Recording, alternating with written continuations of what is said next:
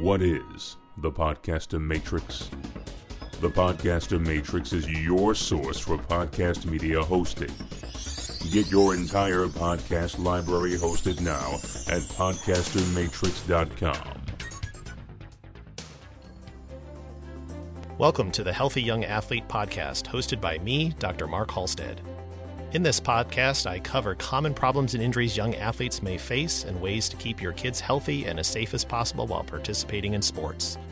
Leading experts in the field will join me to give you the best advice and what is the state of the art in thinking about issues young athletes may face.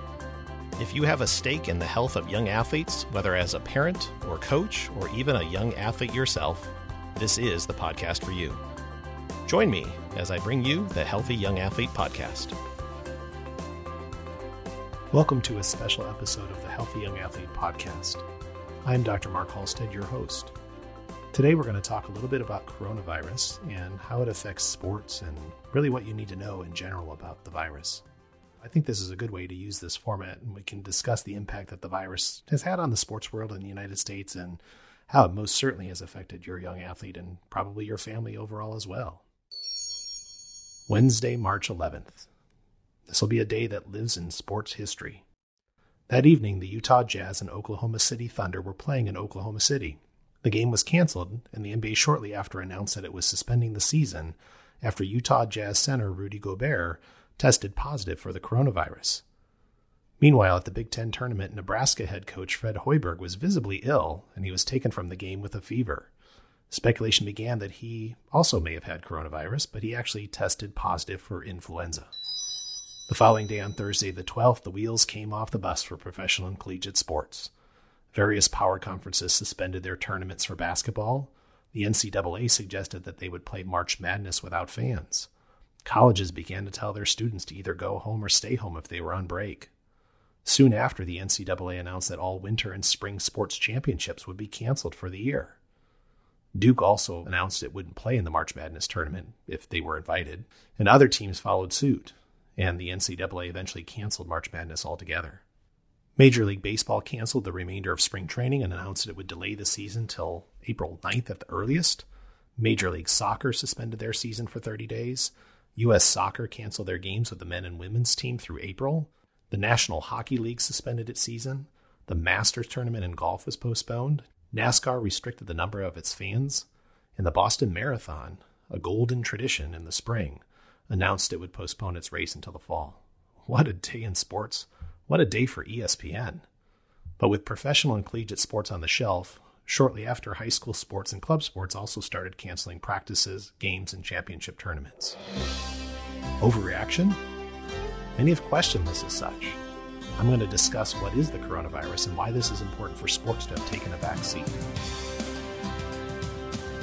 So first off, what is the coronavirus and why is it called the novel coronavirus or COVID nineteen? And is this really a new virus? So the coronavirus itself as a virus is not new. This particular strain is new. Other strains of the coronavirus are oftentimes implicated as causing the common cold. It is not the same as the flu. Influenza is a separate virus altogether. So we've heard of some mutated forms of the coronavirus before. The SARS outbreak in two thousand three was one of those, and SARS stands for Severe Acute Respiratory Syndrome. And some have called the coronavirus that we have right now SARS two, because it has very similar features to the previous version of SARS. But this version of SARS is a little bit different. The previous version of SARS was well contained back in two thousand three, and it seemed to be affecting more people in the hospital setting. This is definitely affecting more of people out in the community. So how about COVID nineteen? So the COVID part of that, the C O is for corona, the V I is for virus, and D is for disease. And because it was started in two thousand nineteen, or at least discovered in two thousand nineteen with the first case in December in China, it gets the label of COVID nineteen. How is the virus spread? So we're actually still trying to figure that out exactly. So it's felt to spread with droplets. And what that means is if you cough or sneeze, there's that spray that comes out. So there's droplets that are there from the respiratory system, and those carry the virus. So with droplet transmission, the droplets that come out from when you sneeze or cough fall to the floor, which is why we talk about having people have a six foot social distancing parameter, whereas an aerosolized version tends to stay in the air and float around in the air. And so it's not felt that coronavirus is this, but we don't know that one hundred percent for sure. Some have suggested that even just the act of breathing itself and the respiratory particles can cause that, although that's not totally been proven. We do know that close contact can be an issue, but there's other issues that could be a uh, problem for this too, and that could even be contact with surfaces. So recently there's been some studies suggesting that the virus for COVID nineteen is detectable in aerosols, so that's things that get sprayed, for up to three hours afterwards, and can be up to four hours on a copper surface, up to twenty-four hours on cardboard, and up to two or three days on plastic and stainless steel surfaces. So that's why it's prudent, if we have anything that comes into contact with those, that we consider sanitizing those areas. That's also why when we talk about community restrictions of things, if you are around a lot of things that have those types of objects. So plastic as an example, at a school playground or a public playground, most of the playgrounds nowadays are made out of plastic material. And so if someone is carrying the virus, they cough on that, sneeze on that, it may actually survive for two or three days afterwards. And then someone touches that, and then they can spread the virus to themselves. And especially kids who are touching their face and doing all sorts of other things with their hands all the time, that's an easy way to spread. The other concern is that people can spread the disease even before they develop symptoms. That becomes a big concern when we talk about illnesses, because if you don't even know you have the virus yet and you're spreading the virus, well, that can become a big problem for the people around you. And that's why this has relevance for sports. So why is the coronavirus an issue at all? One of the things is what we call infectivity rate, and it actually is thought to be higher than influenza. So let's talk about a little bit what infectivity rate is.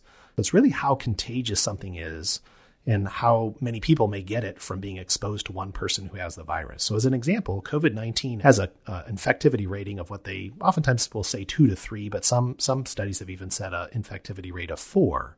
So what does that mean? So that means if you have COVID nineteen, you are infected with the virus, then on average, you will spread that to two to three more people, uh, possibly four. So influenza is a little bit lower rate than that. So this is the problem. This is why we're seeing these big rises. And when we talk about flattening the curve as in respect, and we're seeing doubling of these cases about every three days, is because it is very easily spread. And one of the concerns we have are, are the large numbers of potentially young individuals. So people in their late teens and into their twenties and thirties who may be affected by this and may have very minor symptoms, which is a great thing for them. But the problem is, is that they can be big sources and vectors of spreading the virus around, because they may not feel that bad. They may not think that they're infected. And so that's where we have to really kind of be concerned about this. The other issue in the United States right now compared to other countries is our testing for coronavirus has been very limited for two reasons. We have a very low supply of actual testing kits, and we're testing people very sparingly. We're using the test in situations where someone has to have a high likelihood of having it, just to help, first of all, save the number of tests that we actually have. And hopefully, if we start to rev up the number of test kits, we can test a little bit more often. But it also gives people a little false sense of security that there may not be as much coronavirus out in the community right now. And in reality, there probably is. So in the N B A as an example, so we know seven players at the time of me recording this have been tested positive for coronavirus thus far. There's about four hundred fifty players in the N B A. That roughly is about one and a half, two percent of the players so far who have tested positive for coronavirus. Now, if we just extrapolate that, like today, saying that the exact percentage of Americans are infected with coronavirus, as there are the percentage of N B A players who have it right now, we're talking that there's actually potentially five million cases or more of people who have the coronavirus right now and are carriers of that. So that's obviously a lot more than what we're talking about as far as the number of cases that have been reported thus far from positive tests. And that's the hard part. So a lot of people right now are being told to stay home. We're only going to test you if you're really bad. And so people are just isolating themselves. They have the coronavirus, but they're actually not in the community, or hopefully not. Or you may actually be out in the community. So that really underestimates what's truly out there. The other concern with this too is that younger patients are relatively unaffected. That's great. So we're not seeing high rates of kids, especially young kids, infants dying from this. There have been some cases, a few, but fortunately that's a rare phenomenon that we see that younger patients have more troubles with this. But that's the problem. They've also been found in various countries that have done a lot of testing for this to have high rates of infectivity.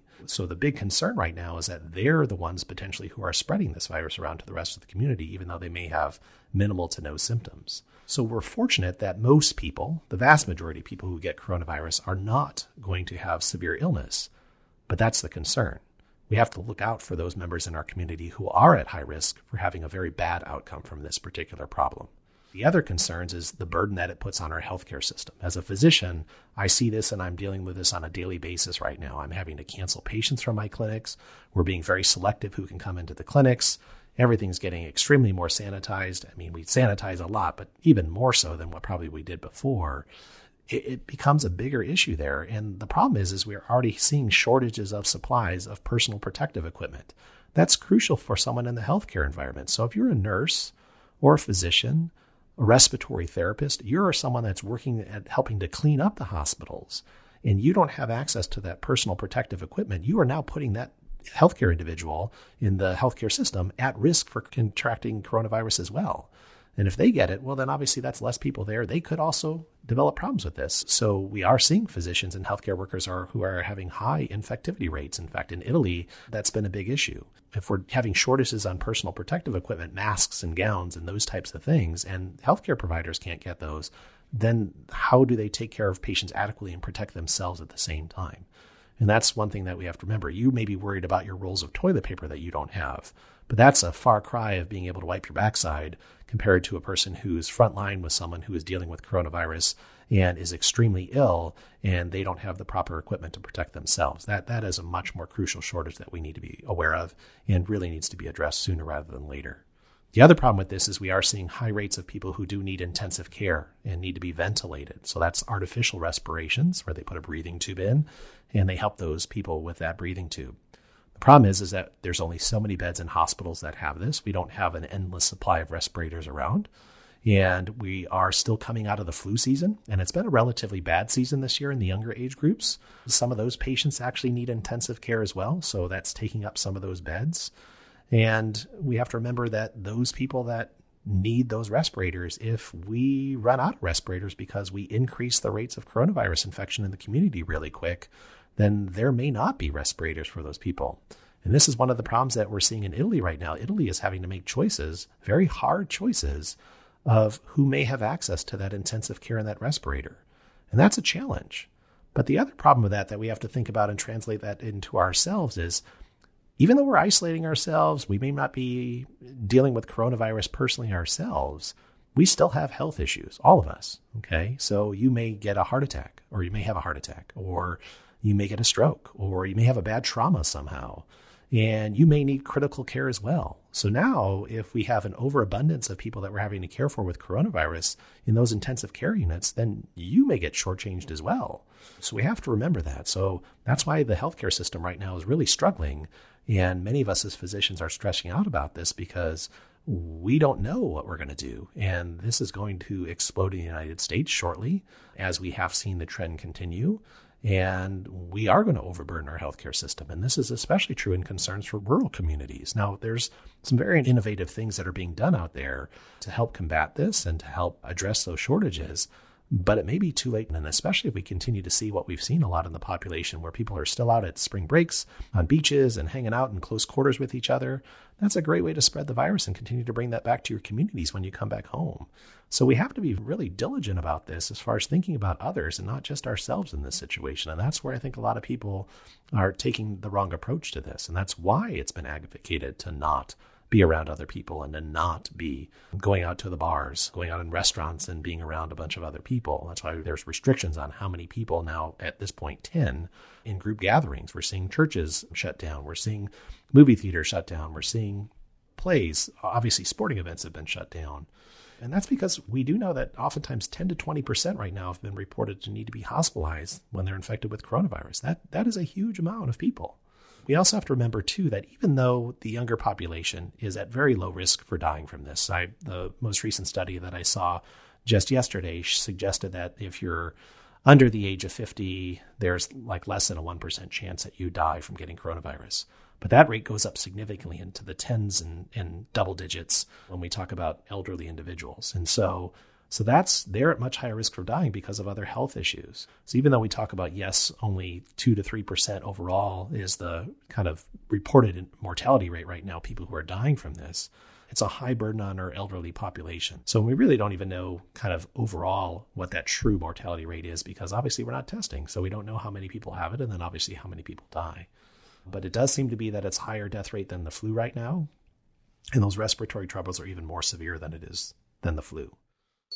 And so what's different than the flu with this? So the flu we've seen before like this, there's been bad outbreaks of the flu. We point out to the trouble of the nineteen eighteen influenza epidemic as kind of a mirror. That's what's going on right now with, with COVID nineteen.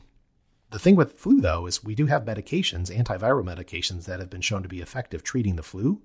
And fortunately, all four major strains that we've seen of influenza in the community this year have been very responsive to those antiviral medicines.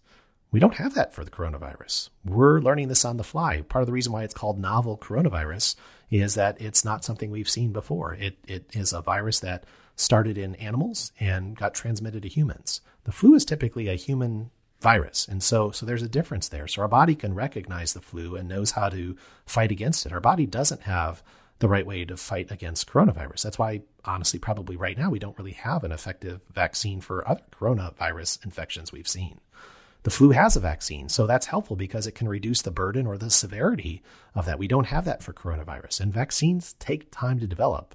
You know, we see recent news that they people are working on phase one trials of a vaccine. That doesn't mean it's around the corner, and it's going to be here in summertime, and it's going to be tested and known to be safe and effective. And those are things that we really want to make sure are truly the case before we let a vaccine be used widespread in the human population. So it's going to take time. It does appear that people are developing some antibodies to this. The question is, we don't know how long those antibodies last. So there is some short-term immunity. Once people have been infected and recovered, we just don't know if that lasts for a long period of time. So why is shutting down sports important right now? Well, again, so we know that for the most part, kids, teenagers probably aren't going to be affected greatly from the virus in terms of severity of illness or things like that. The thing we need to worry about now is if a kid is out there practicing their sport or playing their sport, being around their teammates and their coaches, they now are exposed to a lot of other kids. And then what happens after that is that they can spread the virus to other people. So we have to be cognizant about the fact that there are coaches out there, there are referees out there, there are workers at arenas and facilities. And we need to do our due diligence to make sure that those people don't get infected. And that's why we have to reduce the spread of this as much as we can. This is too crucial to not. And that's why, unfortunately, sports go by the wayside. So what can we do now about the coronavirus? What can you do now?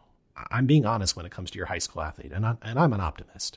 I would personally be surprised if much, if any, of spring sports seasons actually happens this year.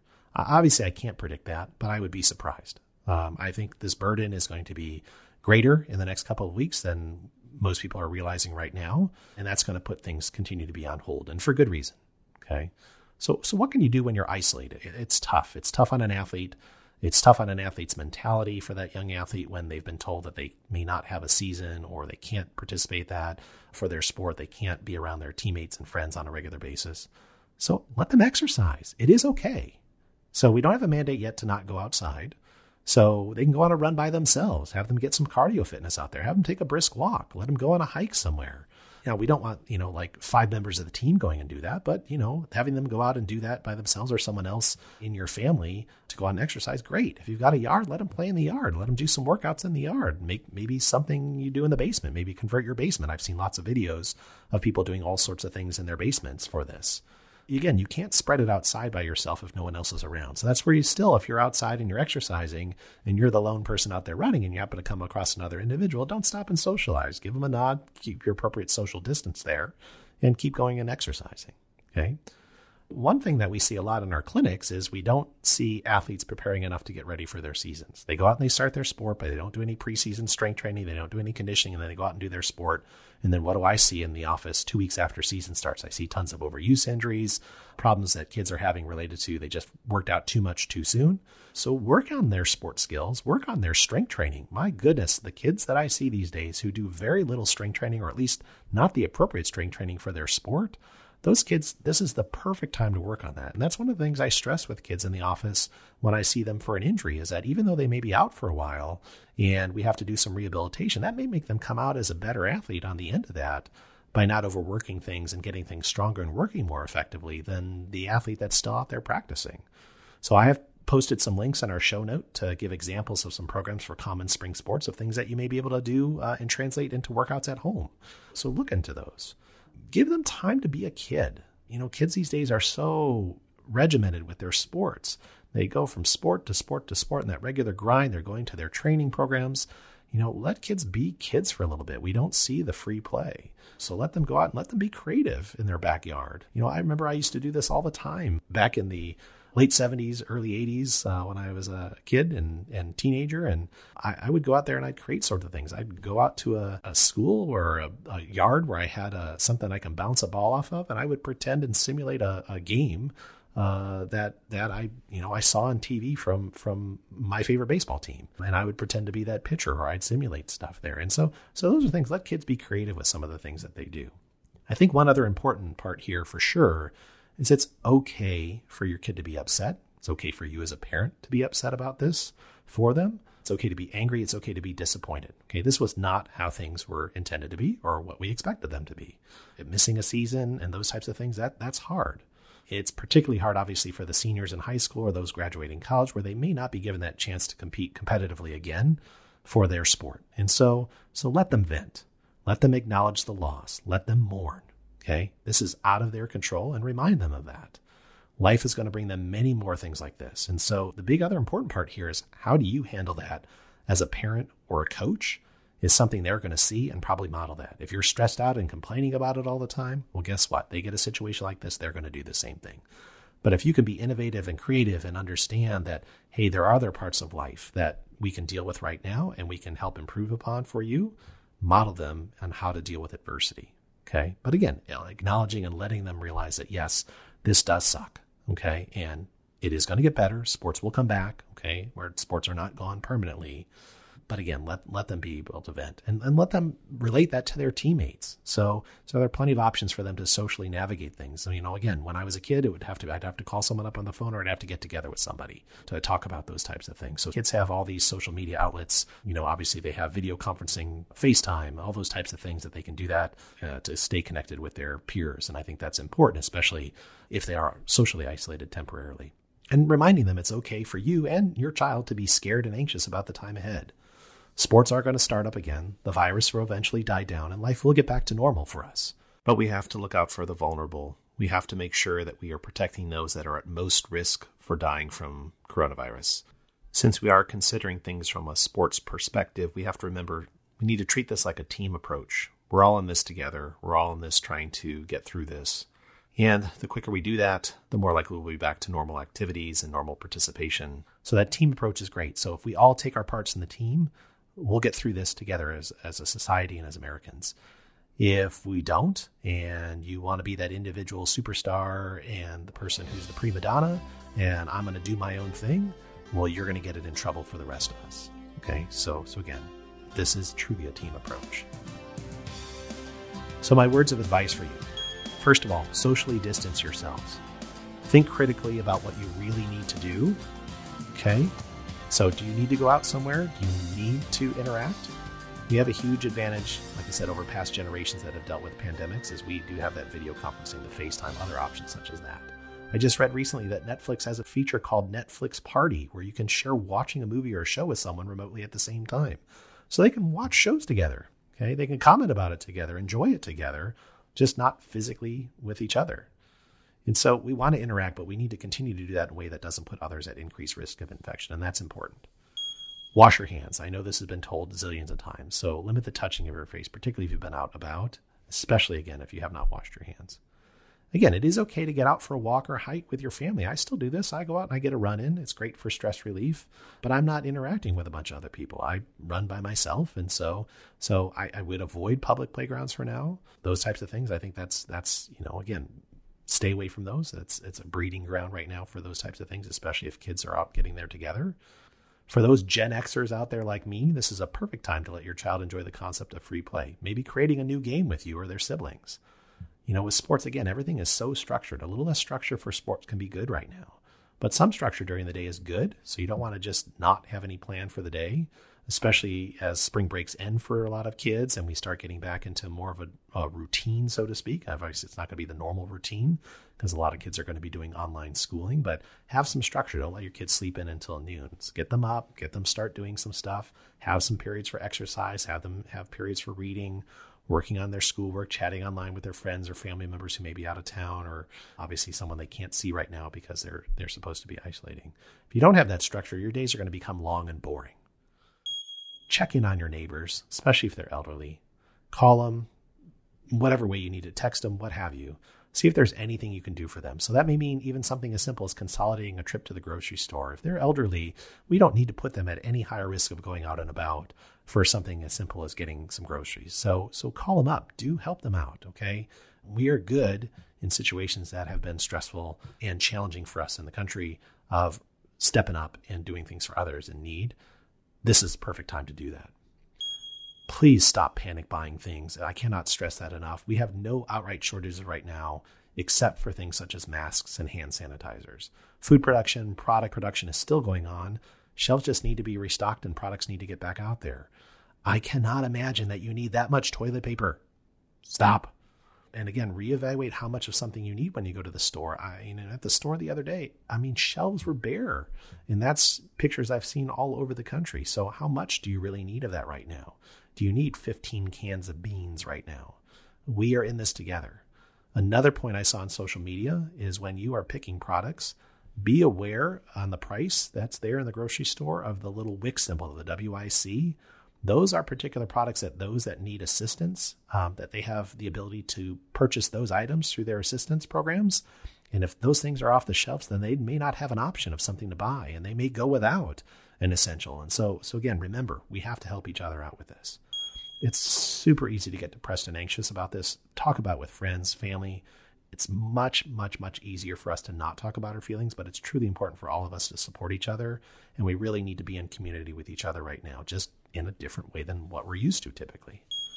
And remember that the important part is the vast majority of us are going to get through this, but we're doing this for those at risk, for those in the healthcare field who are on the front lines, the elderly, those that can't work right now because of restrictions. Remember those people when you're thinking about, do I need to go out and do I need to go to the mall, as an example?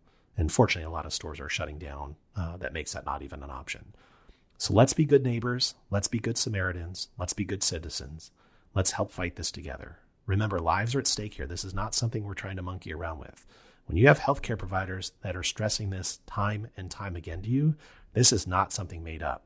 Okay, our lives have been dramatically changed as well. I'd love to be seeing kids in my office every single day right now with their sore knees and their sore elbows from baseball and those types of things, or the broken bone they got from falling off of the playground, even though, again, I don't wish any of those things and injuries and pain upon any kids.